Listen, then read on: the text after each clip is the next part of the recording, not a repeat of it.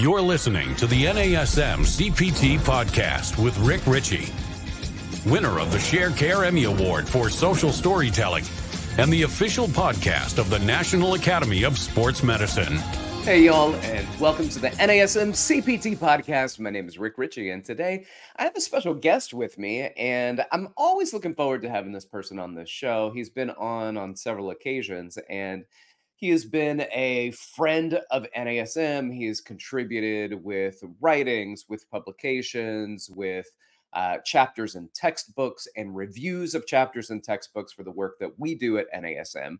And uh, he's also a friend and colleague that when I first started in in the the gym world, so my first my first gig I started when I was in 2002, February 2002, when I first became a trainer.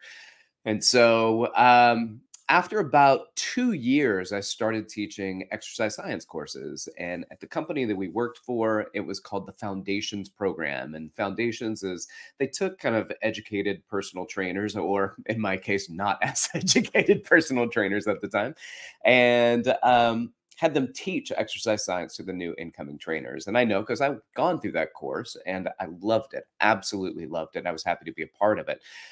So when we started doing it, there was this guy who was in DC and then later moved to Boston. And we had clubs in Washington, DC and in Boston that was teaching those workshops as well. And that guy, uh, I got to know him quite a bit throughout the years. Obviously, I even more so just kind of seeing where we're from and where we are now. So it is my joy and my pleasure to welcome a special guest who will be talking to us about smarter recovery today because that is the name of his new book. Welcome, my guest, Pete McCall. What's up, Pete?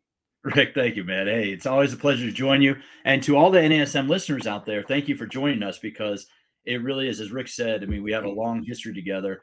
And every time we get together, it's always fun to talk shop, uh, to talk science, and to talk about how the training, uh, the industry of personal training has evolved. I mean, if you think about it, Rick, we've been doing this for 20 years. And before we get into the interview, and, and I'll, I'll do this shameless promote, before we get into the interview about the book, Smarter Recovery, um, one of the things I want to do is let's let's have just a brief conversation about how personal training has changed over the last 20 years. I mean, as you said, we've been doing this. We've not only been personal training, but we've been educating personal trainers for two decades now. In, in your in your opinion, what's been the biggest change? What has been the biggest change that you've seen from where you sit in, in New York City?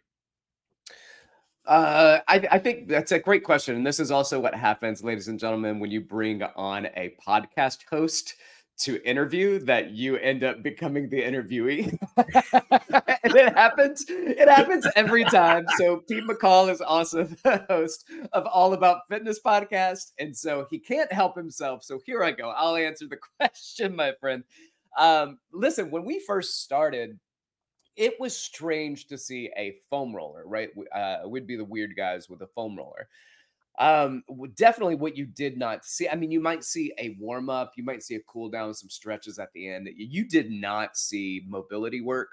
You did not see these really cool choreographed uh, mobility drills, T spine rotations, um, iron crosses, scorpions, and then these these kind of locomotion mobility drills where people might be doing you know, unless they were doing sprint work on the track, then you didn't see the the high knees and the butt kicks and the Frankensteins and the A skips and the B skips. But now I feel like like that's really come in vogue. Um, and then also uh, Olympic lifting for general pops. I'm starting to see that a lot more now.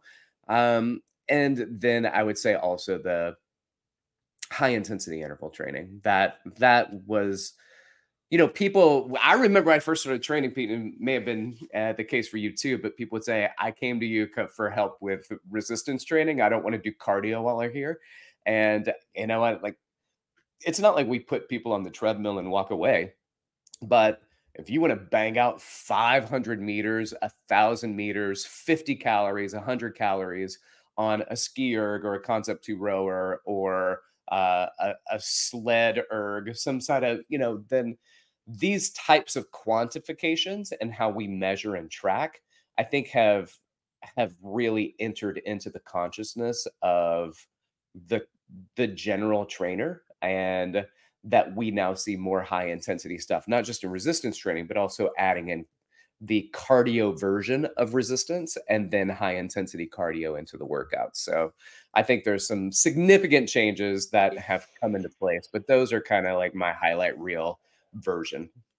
See, now I think you hit the nail on the head because, and, and the reason why I asked that question, Rick, is because as we've evolved in the last 20 years, I think the personal trainer has gone from giving giving people a workout for the day, right? I mean, it would be 15, 20 years ago, somebody I might come into the gym if you're my trainer and I might say, Hey, how you doing? And you might be like, What do you want to work out today? But now what I've seen is personal trainers have become more like coaches of where they're planning workouts, they're periodizing workouts. We have so much more information. When you and I started 20 years ago, if we wanted to learn something, we had to pick up a textbook, we had to take a live course, we had to travel, we had to pay out of our pocket to take a live course, and we had to sure. learn. We had to look for the information. Now, I think the biggest change we've had is I can go on my phone and within a couple swipes, I can be watching a lecture from one of the top one one of the top professors yeah. studying, like from Brad Schoenfeld or Andy Galpin out of Cal State Fullerton. Some of these individuals post lectures up on and their podcast interviews. I mean, you can now basically get an MS in exercise science by watching YouTube. And so I think so to your point, I think we now see people doing so much more advanced workouts in the gym because we have so much more access to information. And that leads us to where where now we understand where 20 years ago, if I asked you about recovery, you might have said, "Hey, dude, do you have a drinking problem? Are you are you an AA?" But yeah, yeah. Because you know, nobody really talked about you know recovery was really not something we talked about 10, 15, That's right. 10 years ago, man. And now it's like if you're in the gym, especially if you're a trainer working with clients over the age of 40, you have to you have to take into account how what your, your client's going to do after the workout because the body right. doesn't change during the workout the body changes after the workout in the recovery process. That's that was something I, I observed a long time ago which you know shameless plug again. That's why i wrote the book smarter recovery. I mean for for people out there this just so you know i've been writing articles for about seven to eight years for various organizations like idea. I wrote a course for nasm on recovery. I've been taking that information over the last you know seven eight years and that all that is compiled into this book. So if you really want to understand how to help not only help your clients with programs, but help your clients with what they do after the workout, that's why I wrote Smarter Recovery. I love it. And listen, I think you you probably are familiar that uh, I own a recovery business, and uh, my business partner and I we opened the first comprehensive recovery facility in the world. It was uh, there were individual modalities that people would have, but I, I was working with a few NBA players and I'm listening to some of the cool recovery stuff that they do. And I thought, well, I want to, I want to do that, right? Like I want to recover that way. And then I thought, well, if I want to recover that way, then I'm sure other people do too. And after a little bit of brainstorming, I opened, uh, along with a business partner, a company called Recover that we opened right down the street from Madison Square Garden in New York City and we were the first comprehensive recovery. So there were one-offs like go take a um, a, a cryotherapy chamber, but uh, or go to this other place and get an infrared sauna. But we were the first ones that were like, well, I don't want to be a one-off. Can you come here? and we do this whole thing. Now, the business, the brick and mortar version of the business closed due to COVID. Um, but we still exist. In fact, my my buddy was just in my business partner was just in Southern California doing one in Sunnyvale. I'm doing one tomorrow uh, in downtown Manhattan, and it's like a corporate events company now where we go in hmm. and we run recovery for people. But the problem is that there's so much information about recovery. Some of it is uh, aggrandized, right? Like it's let's make a big deal out of not really very much. And then some of it is so focused on the cool tech that we take away from the importance of your diet, right? Your nutrition, the amount of sleep that you get, the amount of exercise, like the honestly, and the type of exercise that can be a component of recovery because we want to plug something in and have something do do something to us. You recover me, not me recover myself. So I'm real interested in hearing your perspective on that. Well, you kind of you're, you're hitting the head on something because with, with what you're doing, and I can't remember when I was in your studio because I know I, I was in there. Um, I can't remember if it was 2018 or 2019, Rick, but I mean, you had the you had the oxygen chamber, you had the, the pressure chamber, you had the IR sauna. You were really ahead of the curve of seeing that. And what I found fascinating about your business was you're catering. You told me you're catering to more of a Wall Street clientele that really had high levels of stress at work. And, and for any personal trainer out there right now, we really need to understand if, if we are coaching people, if we're having people exercise, we fundamentally have to understand that exercise is physical stress imposed upon the body, right? So exercise is stress imposed upon the body, and what the, how the body responds to that is is what determines the results. So right now, Rick, you and I are both in homeostasis because we're sitting here. And most listeners out there, if you're sitting, if you're commuting to work, if you're in your car, you're walking, whatever you're doing, you're in relative homeostasis because you're not exercising. Now, if you're listening to this while you're exercise, now you're disrupting homeostasis, which is the natural state of being, by adding stress to the body. We have low, moderate, and high intensity exercise that are all different levels of stress on the body. And really low, moderate intensity exercise, we don't really need to think about what we do after the workout. But if clients are really going to be working hard, working at high intensity, and really pushing themselves, we need to think about okay, how are we going to mitigate the stress after the workout? And you hit the nail on the head, man. I mean, really, it's lifestyle habits like hydration, nutrition, and sleep. I mean, I don't want to give the, give the book away, but basically, I mean, you don't need to go out. Eh, eh, IR sauna works, red light therapy works, cold plunges work. I mean, not comfortable for, for the few minutes that you're in there. All that That's stuff sure. works. But at the end of the day, what we're trying to do with the, the process of post workout recovery is accelerate the return to homeostasis, the normal functioning of the body. And the more the quicker we can do that, and we can do it through nutrition, hydration, and sleep, primary factors, the better we can train the next day.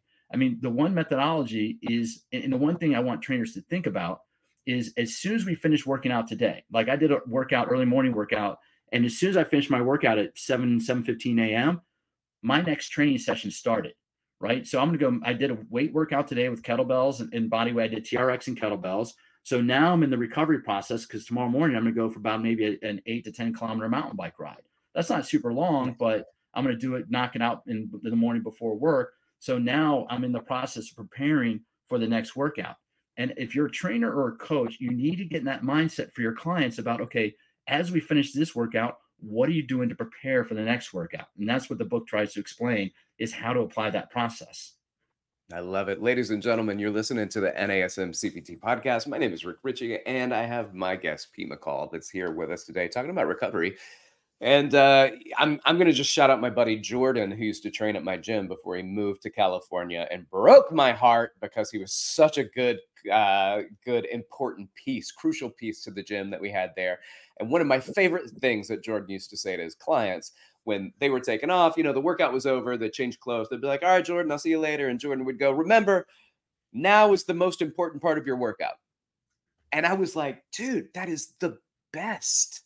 That's the best statement that you can make because it's not about as much or totally what you do in the workout. The workout itself doesn't give you the results. As you mentioned, the recovery from the workout is where those results come. So it was a powerful thing that he said. And there was such simplicity in his statement that you know now is now the workout really begins now is where the benefits really come so taking those uh, taking the time to hydrate and to to eat and to to get the appropriate amounts of sleep as much as possible. But then there's all the other recovery things, the ones that are sexy, the ones that uh, that you can bond around, the the the uh, the the tortures that people put themselves through so that they can bond, whether that is going into a cold plunge or doing any other types of recoveries i i want to i want to kind of talk about the highlight reel of what you found in your work. So yes hydration nutrition and sleep uh, top tier versions for recovery. And then there are dozens of other things that that fall underneath that. Let's let's start hacking away at some of those well, it's interesting to say that because you know you, you, and I are not researchers; we're practitioners, right? I don't spend time in the lab. I don't wear a lab a white lab coat, and that's why. I mean, honestly, Rick, that's why I did the uh, when I when I did my master's degree. That's why I did the NASM master's degree program is because I wanted to apply the information. I didn't necessarily want to research it; I wanted to apply it.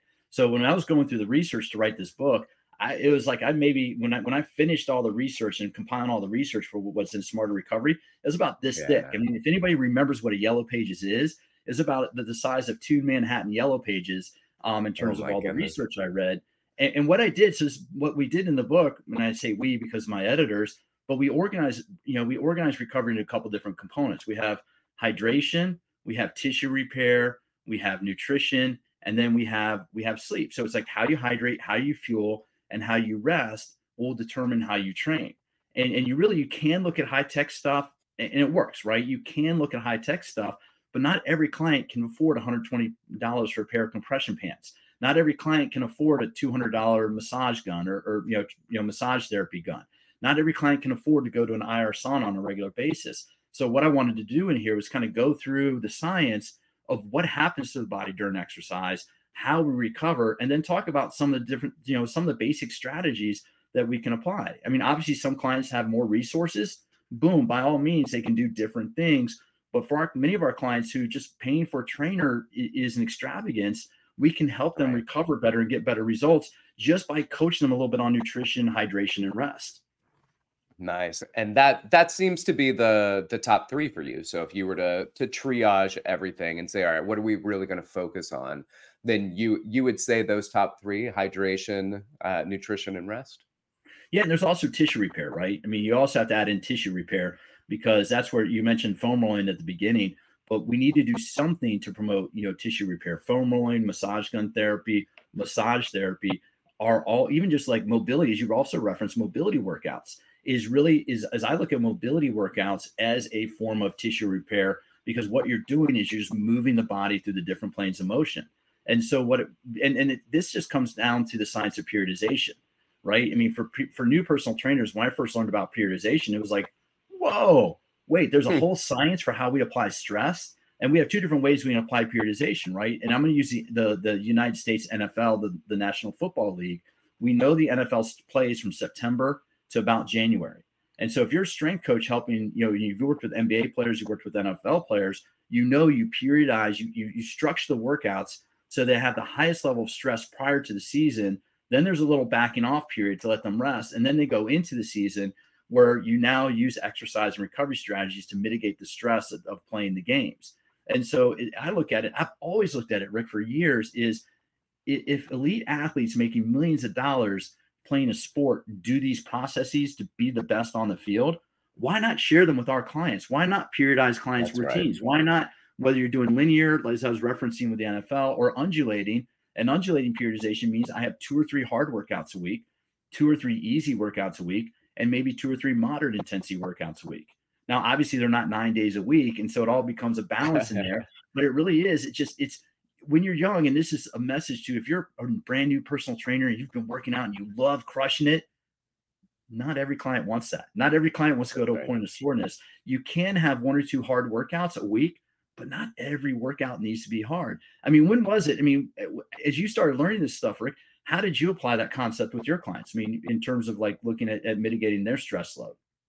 Uh, it's cool. I I feel like I'm continually learning about things, which is the greatest part about being a practitioner is that you go through and you try to figure out more and then as I learn more, I have an outlet to share it, right? So I just recently did an episode on cluster sets and Hmm. uh, I've been incorporating cluster sets, which is, you know, take what you could do for, you know, uh, let's say like five to six reps max and do it one to two but take a much shorter break and then kind of amass the same amount of volume but you're only doing one to two repetitions and you're doing it for the same amount of sets. So if you're usually doing like four sets of 10, then you might do 20 sets of two with much shorter rest in there. It's it for me, it's fun. And I remember my client, one of my clients looked at me and she goes, Normally, if you pushed me to do five or six reps with this weight, I would hate it.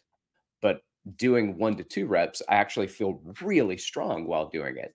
And so adding in cluster sets, working up strength building, and trying to equate volume, these are all kind of interesting components uh, or or versions of programming that you get to add in. And so as we kind of go through the OPT model, are there ways where you can focus on stability, strength, and power? undulate that and cycle that uh, linearly and try to figure out which ones that you like and which ones work for your clients? Because we want outcomes but we also want people to do it right? And so if you're incorporating programming that your clients don't enjoy then you're probably not going to get very far with that client. So doing something they both like and something that uh, has a track record of of progress. And that's just it is like it doesn't mean that we don't want to skip high intensity or we don't want to avoid high intensity exercise but we just want to be right. smart about how we apply it. And if i know if you're my client rick and i smash you today on a monday then i better give you a strategy for what you do tomorrow where i want you to move tomorrow but i don't want you pushing a lot of a load right? And i try to organize i try to organize training you know my, my approach you know based on what i've read in the research is to organize training based on like the, the force production so how much force are you producing and strength is is just force, general muscle force. Power is force over time. And so I organize into force production, metabolic conditioning, which could be cardio, and you can do high intensity metabolic conditioning, or you can do low to moderate. I mean, there's a huge benefit to steady state. And I know, tight, you know I know, you know, what is it, zone two steady state's been, you know, Andrew Huberman's been talking about that quite a bit. There's a benefit to doing a 60 to 90 minute steady state, low intensity workout, right? You're getting the oxygen moving through the system. I mean, here's the thing everything works, right? And and what what that's NASM right. did with the OPT model that's so that's so smart is they put it in a system in a classifying system so that if you are taking a client through the OPT model, give them a max strength workout one day, but the next day should be a stabilization workout, right? Because stabilization right. is primarily body weight. Muscles are moving, but you're not applying any excessive load or any external force. So you're moving the body the way it's designed to move. And that's the way I look at that's the way I look at applying the OPT model. That's the way I applied it for years was we might do a max strength or power workout one day, but the next day is either going to be low intensity cardio for recovery or going to be a body weight workout, again, to move the body through the system. And then the next day after that might be a HIIT workout followed by a strength workout for a different part of the body, right? And so there's a way to plug and play the different types of training by building in recovery. And that's the biggest thing about periodization that when you look at the science, if you go back and you read the Russian literature, or you go back and read the I don't read Russian. I don't speak Russian. But I if you go back was and read so the interpretation, yeah, you know, if you go back and you read the interpretation of the Russian literature, because the Russians were the ones, the Soviets, I should say, the Soviets back in the '60s that developed the periodization because they're the ones that realized all exercise is stress on the body. And when you look at the interpretation of, of the Russian literature, everything was based around rest for the athlete. So it's like, okay, yes, we're going to have a hard training day, but we need to allow our athletes rest. And what I found very striking, I think it was in Super Training, and Super Training was was uh, written by Mel Siff years ago. And if anybody oh, yeah. wants, if you want a PhD in, in, in, training, pick up, find a copy of Super Training. Mel Siff passed maybe 20 years ago. Um, and what Mel Siff did was he went through the Russian literature from like Verkhoshansky, from Yedvev, and these were the scientists that really researched it to understand how the body adapts to exercise. And what the Soviets did, I got to say Soviets because it wasn't the Russians, what the Soviet sports scientists did is they wanted athletes to come in at about 90 to 95% of max capacity. Right here in the United States, we might push hard. Like if you have a marathon, if you if you're training somebody for a marathon, the week before the marathon, the longest run they should do is maybe two or three miles. Maybe, right? Because if they're resting, if they're preparing for a marathon, body stores the muscles store glycogen. If you train hard the week before a marathon, muscles are not going to have a chance to store through glycogen. It can take 48 hours to, to fully replace muscle glycogen in the body. And that's really where the Soviet literature was so important because the Soviets saw that, hey, if we let the athletes rest a little bit, when they come into competition, the start of the competition, the adrenaline, everything that, that kind of you get amped up for comp- competition, that's going to push them harder. So that really is the mindset that I got into with clients is I'm going to push you hard but I don't want to break you. I want to bend you, but I don't want to break you.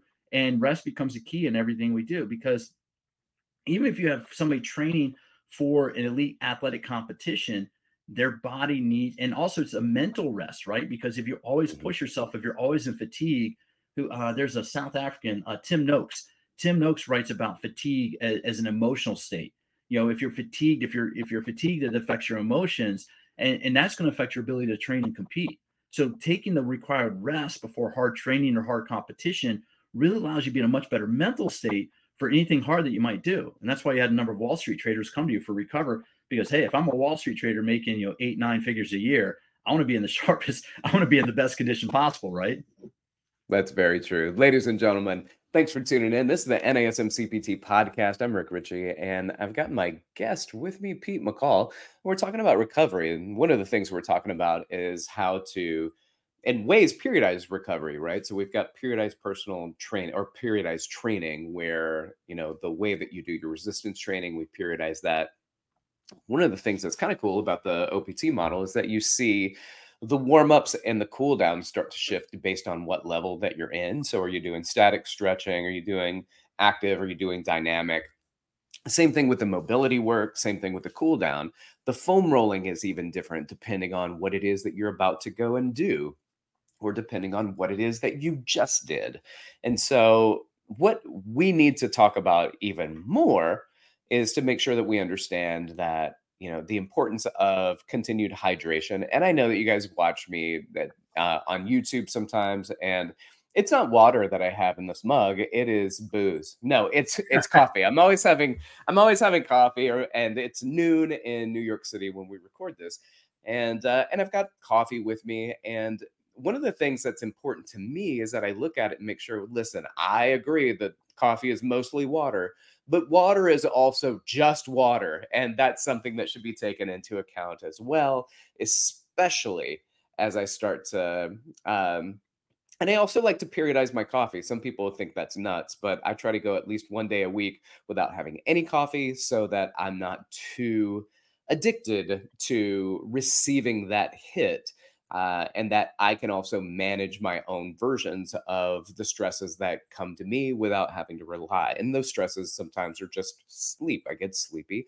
and find other ways besides drinking coffee in order to manage that. This is one of those things where I try to overcome stresses in different ways and not always rely on the same thing. Now, that's not necessarily recovery, but it is a mindset that leads you into making decisions that, yes, I think there's something to be said for consistency. And I don't care what you do, if you're consistent, you're going to see progress in your training. But you need to also incorporate a consistency into your recovery making sure that you're always eating well, making sure that you're getting enough sleep, making sure that you're hydrating. And then there's some other things that start to happen within the body we start to see the as we age in particular the, a lack of mobility taking place so looking at uh, as as pete mentioned taking care of our tissues and that could be through foam rolling could be through massage it's through mobility work because doing you know lifting weights and doing cardio is all well and good I, as you know i'm very interested in that but as we start to get locked down and we lose mobility the loss in mobility will oftentimes lead to a loss of movement, uh, a lack of desire to get up and move as much. And so, wanting to express uh, the importance of our tissue itself, not just beating up on it, but also recovering from the damages that we do to it, not just through nutrition, not just through sleep, and not just through um, uh, hydration, but taking care of our tissues and our mobility, working through our end ranges of motion, seeing if we can increase the end ranges of motion if it's nowhere near the the norms and the norms charts for our joint ranges of motion. We need to be aware of that. We got to take that into account. Uh, but there are a lot of things out there in the world, man, that that as we start to see, there are people that have and and Pete, I don't know if you've reviewed any of these things. There are people that put clamp light bulbs in their nose. There are people that put blue tie, uh, blue dye on their tongue. There are people that have all of these really interesting hacks hmm. to try to optimize the body. And when you really look at what it is that truly works, then you know those those things can can help but there are not a lot of researchers out there doing research on things that nobody does. But what we know works are the basics. And the problem is we want to obfuscate the basics by doing something that's trendy and interesting and kind of turns uh lifts an eyebrow and people oh what are they doing over there that's new and novel and i want to try that and people will do anything to keep from sleeping for seven hours instead of five well, you're talking about you're talking about like hydration, right? And I'm gonna, I'm gonna bring up because hydration is critical. And, and what what, what people have to realize that we know that blood blood's about 70% water. And, and, you know, I'm a huge coffee fan too. And I try to cycle off my coffee around noon, one oh, o'clock, oh, so I don't, you know, stay out too late because sleep is, is so That's critical. Right. But when we look at the layers of tissue, when we look at, and you're, you know, I know you're a massage therapist, and we understand that these are layers of tissue here. The more hydrated we are, the easier these layers slide across one another. If we let clients get dehydrated, that tissue becomes like sandpaper and it doesn't just it doesn't move as well. It, it's that's one key thing about hydration. And you're talking about hacks, right? I don't know if people have heard about pickle juice or beet juice, right? And years ago, when I was playing competitive rugby, you know, 15 years ago in, in the Boston area, one of my teammates would drink pickle juice when it was really hot, and he had heard oh, about yeah. it. Well, there's actually been research, actually, and I, I, I refer to it in the book. There's actually been research that pickle juice and beet juice have higher salinity, have more salt in them, and that salt, and it's like salt is um, salt helps your tissue absorb water easier. Salt, salt's one of those electrolytes, it, like magnesium, potassium, yeah. sodium, are all electrolytes, and what they do is help. They help. They help water pass through tissue membrane easier. So if you are drinking pickle juice or beet juice, there is efficacy in that. So to your point, there are a lot of hacks out there that is nonsense, complete utter nonsense, and, and light bulbs, whatever. Forget that. Don't do that. If you want, if you if you want to help your clients recover better, get them to go to sleep half hour earlier. Get them to go to sleep an hour earlier. And one of the big things I started doing maybe five, seven years ago was people I was working with, clients or classes I was teaching Thursday, Friday, Saturday night. I'd always say, All right, what are your plans tonight? Because Thursday, Friday, Saturday night are the more social nights, right? You might go out Thursday night, you might have tickets somewhere Friday night, you might have go to, to a big party on Saturday night. Well, if you're my client, Rick, and you have and you're going to go to a big concert, if you're going to see uh, Taylor Swift, if you're taking one of your daughters to go see Taylor Swift on a Saturday night, I know you're going to be out late. I know you might have a cocktail or two, right? So what I'm going to do is I'm not going to crush you that day in training. If you tell me that you're taking your daughter to see Taylor Swift, I'm going to give you a good workout, but I'm not going to crush you because I know your sleep is you're going to get to bed later than normal. You might have an extra drink or two, which is going to disrupt your ability to recover. And I'm going to coach you like, hey, we're going to do a good workout today, but I'm not going to go hard. Now, if you said, I said, hey, Rick, what are you doing tonight? You said, I don't really have any plans. So I think I'm going to order in some food and maybe just Netflix. Well, guess what I'm going to do? I'm gonna up I'm gonna up the intensity a little bit, right? I'm gonna.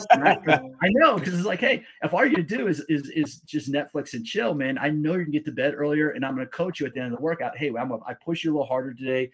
I want you to make sure you hydrate, make sure you fuel, make sure you have some recovery drink, recovery protein, and and I want you to make sure you get to bed a little bit earlier tonight so you get that sleep that you need. That, and I want to say to all the new trainers out there, that is how you differentiate yourself between being a trainer and a coach right? When you start giving your clients that advice for how to mitigate stress the next day and for saying, hey, I'm not telling you not to go out, go out, have fun. Like I went out, I, I was out with some friends at a nightclub on Saturday night in LA. Not my usual thing, right? I'm 50 something years old. I don't usually hang out in nightclubs, but this was a cool event and, and went to it with some friends. And so what I did on Saturday, I did a light training day because I knew my sleep would be disrupted. And yesterday I scheduled, I planned for a walk. And, and that way, so I had a lower intensity training day, stayed up later than normal on Saturday night and had a walk yesterday. So I didn't stop activity. I didn't skip a workout. I just mitigated my stress around disruption in my lifestyle. And that's something that, as trainers, as personal trainers, that is the extra step. That's what we should be doing with our clients because we want to give that advice to our clients so they achieve their optimal health. I mean, you and I have been studying this for 20 years, so we know how to we know how to hack our health, and we know the strategies that we need to apply. And all we're trying to do is share it with other people out there. I like that. I, I think one of the other things that you brought up, which is um, disruptors. So, what are some of the disruptors? I know you had mentioned alcohol, and and I agree. I also think the price of a Taylor Swift ticket is a disruptor. So let's just go with that. Uh, but but disruptors such as alcohol, and I've actually had some neuroscientists on the show in the past, and they talk about that you can be asleep with alcohol. And some people are like, oh, I drink because that helps me go to sleep. And they said there's a difference between a lack of consciousness and sleeping. And there are different phases of sleeping, and that alcohol is a huge disruptor of sleep. So even though it may help you fall asleep, it does not help you sleep better. So I have my Oura ring, I've got my Apple Watch, and from time to time when I drink, I will look the next day and see what my sleep was like. I generally get zero amount of deep sleep if I had a drink the night before. Uh, and and I'm not even talking about you know a you know couple drinks. I'm talking about if I've had a drink, a glass of wine, then I get zero deep sleep registered on my biofeedback devices. So, alcohol for me, and that's not for everybody, sometimes people have to drink a little bit more before they get that type of disruption, but it is not an assist. They, mm-hmm. it comes across as one, but it is not an assist. It's actually a disruptor. And because your lack of consciousness, because you are not awake, it doesn't actually mean that you're sleeping. I'm sure there are other disruptors to to you know our recovery. No, you hit the nail on the head, Rick. And, and, and, look, in my early 20s when I played competitive rugby, trust me, I used alcohol and weed quite a bit to uh, to get to sleep or, or to, to pass out and deal. You know, I play I played in the front row of, of a rugby scrum where you came in, you smashed shoulders Ouch. into other other people. And, and, yeah, I mean, alcohol was, theoretically part of you know you drink after after the matches, but I haven't had a drink in 15 years, and, and I can't. I look around at sometimes at people my age, and I would never. If you like drinking, drink, you know, but but understand that one of the worst things that you can do for your body throughout the aging process is consume excessive alcohol. Maybe a glass a day, great. If you want to follow those studies about the benefits of red wine, I'm not. Who am I to say to say that? You know, if you can do it responsibly. But I look at alcohol as one of the major disruptors that we don't need. I mean, alcohol yeah, changes your body; it's extra sugar. But other disruptors are stress at work. One of the things I, I got in the habit of asking my clients when I would take stress, somebody on yeah. as a new client would be, "Tell me your busiest times a year." when's your budget planning season? When I worked in Washington D.C., the the federal the oh, federal yeah. government's on an October one fiscal year. So in September, everybody works for the federal government is trying to spend as much money as possible so to get that money in the next budget. And then the budget's prepared usually in, in old in the regular times before just continuing resolution BS. That's a whole nother podcast. but but in the, in the, previous times, you, you would have the budget season if, for the federal government would be between like the end of March and May. That's when Congress would be setting the budget for the next year. So I knew my clients' schedules at work when they're, they're they would have higher stress levels. Like if I were working with the CEO, I'd say, all right, when's your annual shareholder meeting? When your board meetings? Because those are going to be higher levels of stress. So what am I going to do during those periods? I'm gonna back off my exercise intensity, right? If I'm working with a mother with four kids, and here we are, we're recording this in November. If I'm working with a mother with four kids, all of them in school, guess what's going to be a stressful time of year between Thanksgiving and Christmas, right? Because you have all the kids' activities, kids are in plays and everything so I look at that for for you know for a lot of people between Thanksgiving and Christmas or New Year's, that's about five six weeks of just a lot of busyness, right? And it's so I'm not going to push people that hard during that time of year. I'm gonna back off. I'm gonna allow them. It's like, look, enjoy the holiday season. And say, here's the thing. This is also a little. It's also a job security, right? So during the holiday season, I keep them active. I just reduce the intensity a little bit. I'd rather go with, hey, let's go 30 minute workouts. I know time is a factor right now. It's a very busy time of year. Let's go to 30 minute workouts. Let's keep you moving. And I want you to enjoy the holiday season. But trust me, I'll be here in January. When we get back to our regular schedule, now we can get back into the training program and I can start pushing harder. And if you gain a pound or two or whatever during the holiday season, guess what? That's just stored energy, right? Because we can't stress our bodies all the time.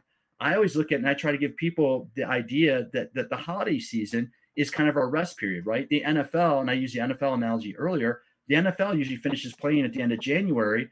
So that first month that you're off, if, if you're the New York Giants, you didn't qualify for the playoffs again, or the Washington Redskins, yep. or the Washington Commanders, my former team. If you didn't qualify for the playoffs again, your rest period starts in early February. Now, if you're on, on a better team, you're playing playing in the playoffs, you're playing for a championship. It's different. But I always look at what athletes do when they finish a competitive season is they take about two to four weeks off. They, they stay active, but they don't train because they're letting their body rest. And with my clients, with average people, I look at between Thanksgiving and, and New Year's as our active rest and recovery system. And that can also be the energy storage phase, right? You might eat a little bit more, you gain a couple pounds, big deal. That's just stored energy. It just means in January, let's go, let's hit it hard, and let's get back into the training methodology. So you're talking about disruptors. We have disruptors. There's alcohol, there's schedule, there's travel, right? You and I travel quite mm-hmm. a bit mm-hmm. for work to speak at events. You know, if we cross time right. zones, time zones are disruptors. You know, what are the strategies for that? Like, you know, it used to be when I when I traveled internationally, I would always plan that as an, I would do a, a push. I would do what's called an overreach for the week hard for the week before I traveled because if I knew I was doing like a seven day trip to China, I would push hard the week or two before that. So that way, when I traveled, my body was recovering, and I just I would walk, I would climb the stairs in my hotel, and maybe do some mobility workouts in my hotel room. But that way, when I, when I was working overseas and I was doing a lot of international travel for a few years, that way when I was working overseas, I didn't feel the need to push hard you know, I'm across 12 to 14. You've been in Asia enough. You know what jumping that many Yeah. time zones does to the body. Yeah, it's But travel is another disruptor that you have to give your clients strategies. It doesn't mean you skip working out if you're traveling. It just means we have to work out at a different level of intensity to allow the body to recover. Yeah, I got to be honest. I love that because one of my clients who travels a lot for work, and so when we talk about travel, he always tells me is the first thing I do when I land is I go to the gym because the gym when I work out it seems to like reset everything. Where you know if if I'm supposed to be asleep and I'm awake, a good workout can help me be sleepy, right? If if I'm supposed to to be asleep and I'm awake, vice versa, right? Like the, somehow that exercise helps to realign when you first land. And so I gave it a try and and I agree with it. So that's one of the strategies that a client of mine shared with me that works for him that I now do almost every time I travel, go to the gym, drop off my stuff in the room, uh, sorry, go to the hotel, drop off my stuff in the room and then head to the hotel gym and just try to break a little sweat uh, to to reset everything. Uh, coming back from international travel is the worst for me. Going one direction and being messed up once is like I can I can adjust to it pretty well. It's a week or two later, or in some days, three or four days later on uh, a long international trip, and I come back, I'm I can be messed up for days and possibly even weeks. So, uh, with that being said, you know these disruptors that come in. So whether it's time, schedule, holidays, the the the kids, and you know life and you know alcohol and things like that. One of the biggest things that that you said is making a plan and i think really what what's important to do is anytime there's a roadblock it's trying to make a plan. Here's your detour plan for roadblocks and if you can see them coming you acknowledge them you know what tends to get in your way and then for us as a coach, I would say not even a trainer, as you distinguished those earlier, as a coach, receive that information and then find what has been successful for them in the past, maybe provide some ideas that they can utilize that they might may find helpful, and then implement them in order to help people bypass to get over the roadblocks, the things that are in the way. Um, you know, because they can be a barrier, not just to our recovery, but our function. And stress is a big component of what we need to recover from, whether or not that is a physical stress from the gym or that is a psychosocial stress from living life and going to work and engaging in in the environments that we're in. So I think you bring up some really good points that we should look at and take into consideration. This is the NASM CPT podcast. My name is Rick Richey, and I've got my my special guest with me today, Pete McCall, who's been on with us several times. And this won't be the last time you hear from him. I guarantee you, because he's going to write another book in the next year or so. Uh, and he's going to come back on the show to plug his books. But while we're there, Pete, go ahead and plug your book again. well, no, of course. I mean, look, guys, you spend the time writing a book, you want to make sure people know about it. So, and That's right. especially because this is such an important topic. And and look, this is something I wish I had known as when I was starting out my personal training career, because I know there are clients that that I overstress. I know there are clients where I probably had them train too hard and it, it disrupted them and it didn't allow them to get the results they wanted because they didn't have the recovery. And it really is a, a mindset of if we are a personal trainer, if we are a fitness professional, we need to think about the whole picture and not just about what we're doing this day and be able to plan Mhm. for the big for the big uh, for the long term. And that really is that mindset right? It's going that shifting from that personal trainer to that coach. And i know that nasm has a number of resources out there. So uh, you know what resources does nasm have that helps you know nasm certified personal trainers understand more about the process of recovery? Uh, I love that. So, especially in the performance enhancement uh, content, so the we've we've got entire um, sections on um, recovery, um, regeneration, uh, the things that we do in order to help our tissue and our body, our physiology recover. We have the certified nutrition specialist that uh, is very helpful for nutrition. We've got sports nutrition specialists that helps with people that are working with active populations uh, and what that nutrition looks like when you're working with people who are exercising. And then we have behavior change and wellness coaching, which are all ways that we focus on helping people change the way that they see things, the way that they interact and perceive with their environment and what they're used to, and some things that they may need to change or consider changing that would help them reach goals. And all of that is a component, uh, are components that help people with their process.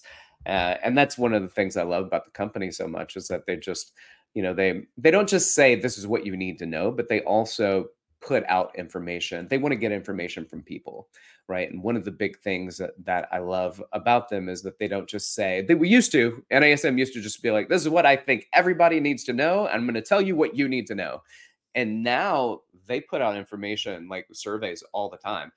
So if you get a survey from NASM, please please do the survey, which basically allows you to tell us what it is that you want to know about. And then NASM goes out and finds subject matter experts to provide that content uh, at, for which you have been, uh, Pete, on several occasions, a subject matter expert for things that people have said, I want to learn more about this. So uh, we, and, and then we pulled you in on the recovery content as well. So uh, you know you've you've proven yourself over and over. So we appreciate you and what you've done I appreciate, here's a little secret for people out there. If you look to get into creating content and become a writer there's a lot of recycling that goes on right? So some of the, some of the research that that you know i read through for for the nasm recovery course i you know i put in the book you know because it's like hey i got paid to do i did that product i did that project that, that helped nasm create that product. Well the science is the science right? And, and it's one thing to contextualize it for the opt model and how to apply the opt model but eh, you know, when I put it in, in smarter recovery, it's just talking about how to apply it, you know, how to apply it overall. Now, there's one thing you left off, Rick, that I think one of one of my favorite NASM certifications, I went through it last year, is the NASM stretch coach. And that's one thing that I oh, recommend yeah. for a lot of personal trainers that, that I've worked with over the years, because that's one thing I used to have a lot of clients in DC that would travel internationally and they'd get back from an international trip and we'd go right to the table and I'd put them through a series of assisted stretches that you and I taught the NASM neuromuscular stretching at one point years ago. So yeah, I use yeah. that with clients. And it's like, if, if people want to really understand tissue and understand how to promote tissue repair, yes, the PES has great information. Yes, nutrition has great information, but also stretch coach, the, the updated stretch coach, man, it goes deep into the fascia and deep into the different substructures. That's and really, if anybody, I mean, look, there's there's your formula right there. If you're an NASM certified personal trainer and you want to really nail this this this understanding and nail the science for your clients, PES, nutrition, and the the stretch coach, those are those will give you a broad. I mean, they had, they had slightly different products. I went through the integrated flexibility specialist 20 years ago, created by NASM. Like I said, you know, Rick and I taught you know taught a stretching course.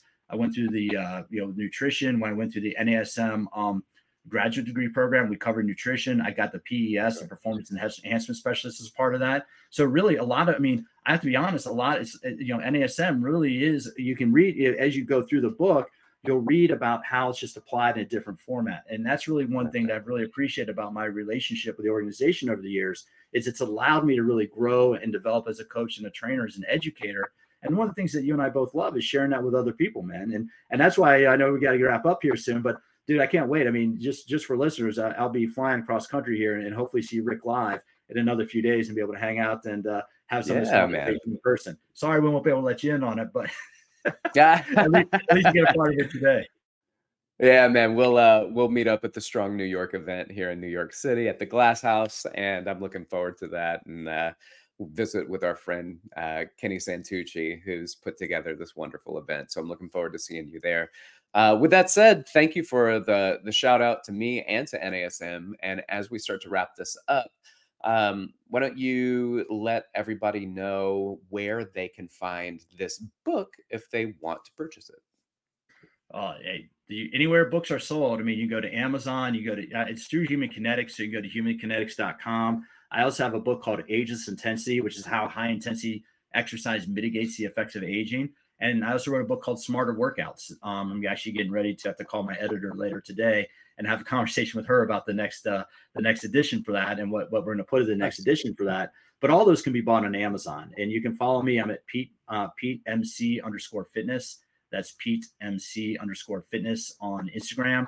And I haven't posted a lot of fitness content on there just because I have a full time job now as a director of education for a health club company, and that really has been the primary focus. I really haven't had once I got done with this book, I kind of put the content development phase. I, I, put a pause on the podcast right now because I'm really focused on really trying to help the personal trainers in the health club company I'm working for really learn how to learn this information for themselves and more importantly learn how to apply it so they can help our members really improve their lives through exercise so but yeah you can reach you can find the books on amazon you can look for my name on amazon and find everything i've written and you can uh, follow on instagram pete mc underscore fitness and uh, I will get back in 2024. I am putting out, I'm developing some plans right now to start putting out more content. I'm going to reboot all about fitness on YouTube.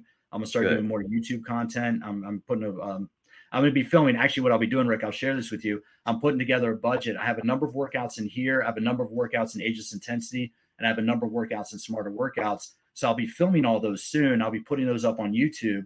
So that way, you not only can read about the workouts in the book or read about the strategies in the book, but I'll be putting them up on the All About Fitness YouTube channel so people can uh, learn it from there. And I think I have an interview with you on that YouTube channel. I have a I have interviews with a number of people on that YouTube channel as well. That's up there right now. So if you want more information or or hear what I've done on All About Fitness, you can go to All About Fitness on YouTube. All About Fitness podcast. Sorry, All About Fitness podcast on YouTube and get the information there. It's, it's going to live there for for the time being.